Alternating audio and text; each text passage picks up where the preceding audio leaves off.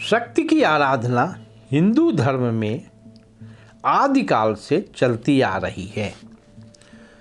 उसी माँ परम शक्ति के नौ रूपों को समर्पित ये नवरात्रि स्पेशल एपिसोड लेकर मैं राजेंद्र जौहरी एक बार फिर आपके सामने हाजिर हुआ हूँ। जैसा कि सभी जानते हैं कि नव दुर्गा हिंदू धर्म में माता दुर्गा अथवा पार्वती के नौ रूपों को एक साथ कहा जाता है। इन नौ दुर्गा के रूपों को पापों का नाश करने वाला भी कहा जाता है। नवरात्रि का अर्थ है नवरात्रियों का पर्व। रात्रि शब्द सिद्धि का प्रतीक माना जाता है। भारत के ऋषि मुनियों ने रात्रि को दिन की अपेक्षा अधिक महत्व दिया है। यही कारण है कि दीपावली, होलिका, शिवरात्रि और नवरात्रि आदि उत्सवों को रात में ही मनाने की परंपरा है। सोचिए, यदि रात्र का कोई विशेष रहस्य न होता, इसका कोई विशेष महत्व न होता तो ऐसे उत्सवों को रात्रि न कहकर दिन भी कहा जा सकता था। जैसे नवरात्रि को नौ दिन, शिवरात्रि को शिव दिन, परंतु ऐसा नहीं है। शक्ति का अर्थ होता है ऊर्जा। और ऊर्जा को अपने अनुसार चला पाना असंभव है। इस ऊर्जा की पूजा करने, उसकी समस्त कृपा को प्राप्त करने के लिए माँ शब्द का उद्भव हुआ। माँ शब्द में वात्सल्य का भाव है। इसीलिए नवरात्रि में शक्ति की आराधना माँ के रूप में की जाती है। माँ दुर्गा की उपासना का ये पर्व शारदीय नवरात्रि पर्व के रूप में कल 17 अक्टूबर से प्रारंभ होकर 25 अक्टूबर तक चलेगा। वैसे तो वर्ष में चार नवरात्रि होती हैं। इन चार नवरात्रि में दो गुप्त नवरात्रि कहलाती हैं और दो सामान्य नवरात्रि। यही दो सर्व सामान्य नवरात्रि नवरात्रि उत्सव के रूप में मनाई जाती हैं। हिंदू धर्म कैलेंडर के चैत्र मास शुक्ल पक्ष की प्रतिपदा यानी पहली तारीख से नौ दिन अर्थात नौवीं तक, और इसके ठीक छः माह बाद अश्विन मास, यानी आषाढ़ मास की शुक्ल पक्ष की प्रतिपदा से महानवमी अर्थात विषय विजयादशमी के एक दिन पूर्व तक नवरात्र पर्व मनाया जाता है। इस नवरात्रि पर्व में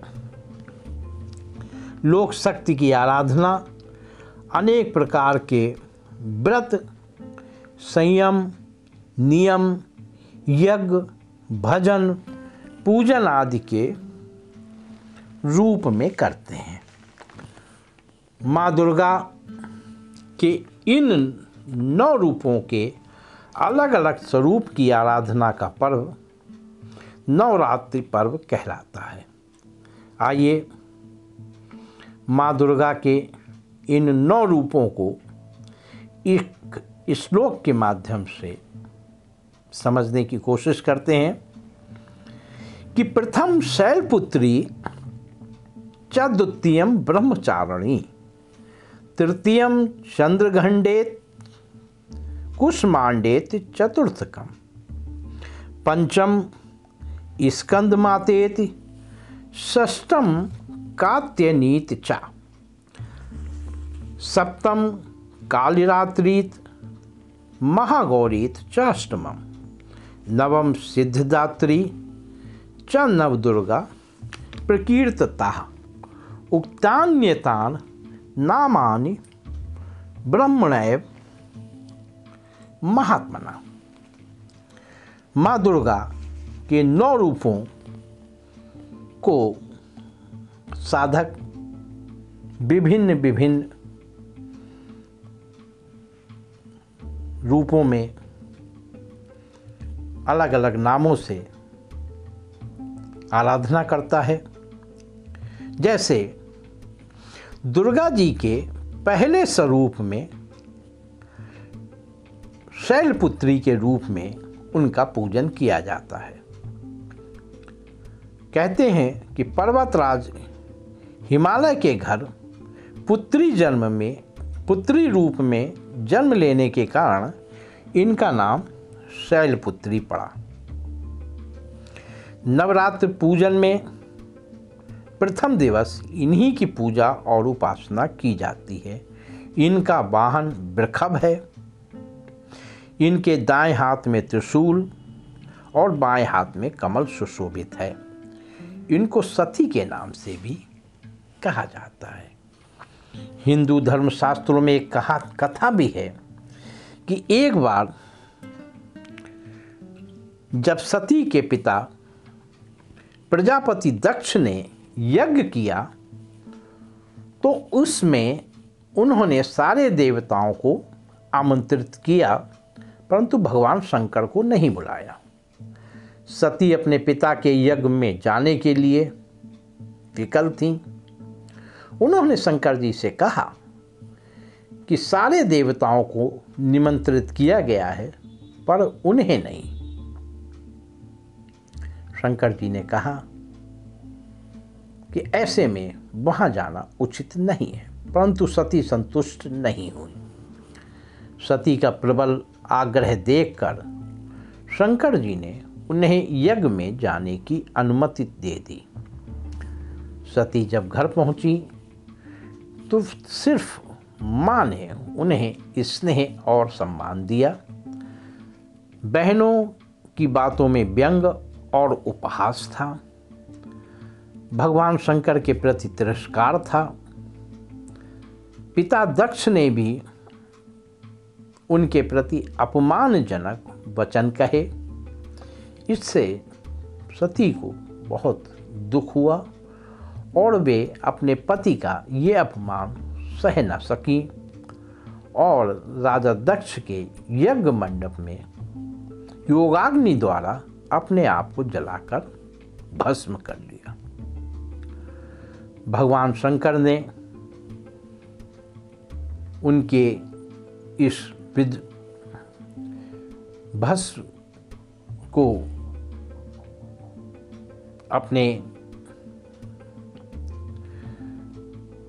बदन पे लगाकर और उनके मत, मृत शरीर को अपने कंधे पर डालकर तांडव किया। यही सती अगले जन्म में शैलराज हिमालय की पुत्री के रूप में जन्मी और शैलपुत्री कहलाई।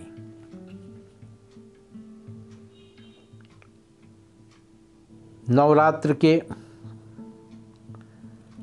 दूसरे दिन के पर्व को माँ ब्रह्मचारिणी की पूजा अर्चना के रूप में भक्त आराधना करते हैं।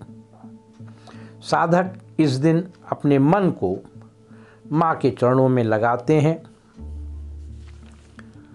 और भगवान शंकर के साथ साथ माँ ब्रह्मचारिणी की भी पूजा आराधना करते हैं। क्योंकि भगवान शंकर को पति रूप में प्राप्त करने के लिए माँ ने घोर तपस्या की थी। इस कारण, कठिन तपस्या के कारण ही इनको ब्रह्मचारिणी कहा जाता है। कथा है कि माँ देव सती ने हिमालय के घर पुत्री रूप में जन्म लिया था और नारद जी के कहने से भगवान शंकर को पति रूप में प्राप्त करने के लिए घोर तपस्या की थी। हज़ारों वर्ष फल फूल खाकर माने कठिन साधना और ब्रह्मचर्य तपस्या का पालन किया। इसी से माँ को ब्रह्मचारिणी रूप में पूजा जाता है। साधक इस दिन साधना कर अपनी साधना को पूर्ण करते हैं। क्या दूसरी कथा ये भी है कि मनुष्य और देवता सभी महसासुर नामक राक्षस के आतंक से परेशान थे। उसके विनाश के लिए सभी देवताओं ने मिलकर एक शक्ति रूपी तेज पुंज को प्रकट किया, जिन्हें दुर्गा कहा गया, और उन्होंने महिषासुर का अंत किया और देवताओं और मनुष्यों की रक्षा की। माँ के इसी स्वरूप को हम दूसरे नवरात्र के रूप में पूजन करते हैं। माँ दुर्गा के तीसरी शक्ति का नाम चंद्र घंटा है। नवरात्रि उपासना में तीसरे दिन की पूजा का अत्यधिक महत्व है। इस देवी की कृपा से भक्त को अलौकिक वस्तुओं के दर्शन होते हैं। भगवान विष्णु की इच्छा से प्रकट हुई। देवी सरस्वती ने शंभु निशंभु नामक दो राक्षसों का संहार किया और चंद्रघंटा नाम से भक्त इनकी पूजा करते हैं। नवरात्र पूजन के चौथे दिन कुष्मांडा देवी के स्वरूप की उपासना की जाती है। इस नवरात्रि का संबंध योग माया से है। वही योग माया जो मथुरा में भगवान कृष्ण के जन्म के समय यशोदा के गर्भ से जन्मी थी और कंस के हाथों से छूटकर आकाश में विलीन हो गई थी। माँ के चौथे स्वरूप को चिंतन करके भक्त अपने को एक असीम ऊर्जा से संचित करता है। नवरात्रि का पांचवा दिन स्कंद माता की उपासना का दिन कहा जाता है। मोक्ष के द्वार खोलने वाली माता परम सुखदाई माँ है। यह दाई तरफ़ की ऊपर वाली भुजा से स्कंद को गोद में पकड़े हुए हैं। नीचे वाली भुजा में कमल का पुष्प है। बाई तरफ़ ऊपर वाली भुजा में बरमुद्रा है और नीचे वाली भुजा में कमल पुष्प है। नवरात्रि के पाँचवें दिन इस देवी की पूजा अर्चना की जाती है। दुर्गा जी की इस शक्ति का नाम रक्त दंतता भी कहा जाता है। राक्षसों के सर्वनाश के लिए माँ दुर्गा ने यह रूप धारण किया था। माँ दुर्गा के छठे स्वरूप का हम कात्यायनी नाम से पूजन करते हैं। माँ शाकंभरी की पूजा भी आज ही के दिन की जाती है। यह देवी सुख समृद्धि, धन धान और शांति की महाशक्ति है। पौराणिक कथा है कि जब पृथ्वी पर सौ वर्ष तक अकाल की स्थिति आ गई थी, तब देवताओं की प्रार्थना पर शाकंभरी देवी ने प्राणियों और देवताओं की रक्षा की थी। माँ शाकंभरी के इस स्वरूप का दर्शन कर हम भक्त माँ की आराधना करते हैं। माँ दुर्गा की सातवीं शक्ति काली रात्र के रूप में मानी जाती है। नवरात्र के सातवें दिन माँ दुर्गा की विधिवत पूजा शुरू होती है। कहते हैं कि देवी दुर्गा ने दुर्गम नामक राक्षस का वध कर पृथ्वी के प्राणियों और देवताओं की रक्षा की थी। दुर्गम राक्षस के विनाश के कारण देवी का नाम दुर्गा पड़ा। माँ दुर्गा के आठवीं शक्ति का नाम महागौरी है। नवरात्र में आठवें दिन महागौरी शक्ति की पूजा कर भक्त शक्ति के आठवें रूप में ब्राह्मणी देवी की, ब्राह्मणी देवी के का भी पूजन करता है। प्राणों के अनुसार जब देवताओं की पत्नियों को सतीत्व के बचाव के लिए एक राक्षस से खतरा महसूस होने लगा तो सभी देवताओं ने माँ शक्ति की आराधना की और ब्राह्मणी रूप में माँ शक्ति ने अवतार लेकर उस राक्षस का वध किया और सभी महिलाओं की रक्षा की थी। माँ का ये नौवा नवरात्र शक्ति की उपासना का अंतिम दिन होता है। इसको सिद्धदात्री भी कहते हैं। ये सभी प्रकार की सिद्धियों को देने वाली हैं। नवरात्र के नौवें दिन इनकी उपासना की जाती है।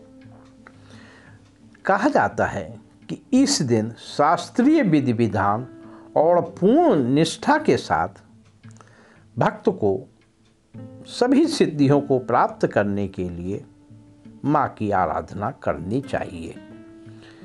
इन देवी के दाहिनी तरफ़ नीचे वाले हाथ में चक्र, ऊपर वाले हाथ में गदा और वाई तरफ़ के नीचे वाले हाथ में शंख और ऊपर वाले हाथ में कमल का पुष्प है।